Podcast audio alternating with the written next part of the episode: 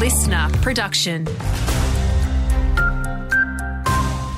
Hey, it's Lizzie Viger with you. The mental health of Far North Queensland employees will improve if new right to disconnect laws are passed this week, according to a wellbeing expert. The legislation will give workers the legal right to ignore calls, texts, and emails from employers outside work hours. Paula Brough from Griffith Uni's Centre for Work, Organisation and Wellbeing says it'll also improve employers' financial losses. The huge cost of occupational stress, which have just been exacerbated since COVID, and it costs Australian employers several billions, like something like 25 billion per year in compensation, insurance claims, and lost productivity of workers. Canegrowers and the Australian Cane Farmers Association are urging the state government to aid Mossman's recovery post ex tropical cyclone Jasper. They claim the community, already grappling with flood aftermath, now faces economic distress due to a drop in tourism. Far North Milling was forced into voluntary administration, prompted by a challenging 2023 sugarcane season, and now the Daintree Bio Precinct, a major employer, is at risk. Jack Murday from Australian Cane Farmers says the Mossman community needs the state government to support the mill's biofuel transition potential. Getting more regional students to study medicine will be a focus for the AMAQ over the next three years. The peak body for doctors in Queensland believes that it's vital in addressing critical shortages in far north Queensland. President Dr. Maria Boulton says she's working with the state government to lobby for more Commonwealth supported places in universities. Queensland is very different to other states. We are the most decentralised state in Australia, and we know for a fact that if people come from rural and regional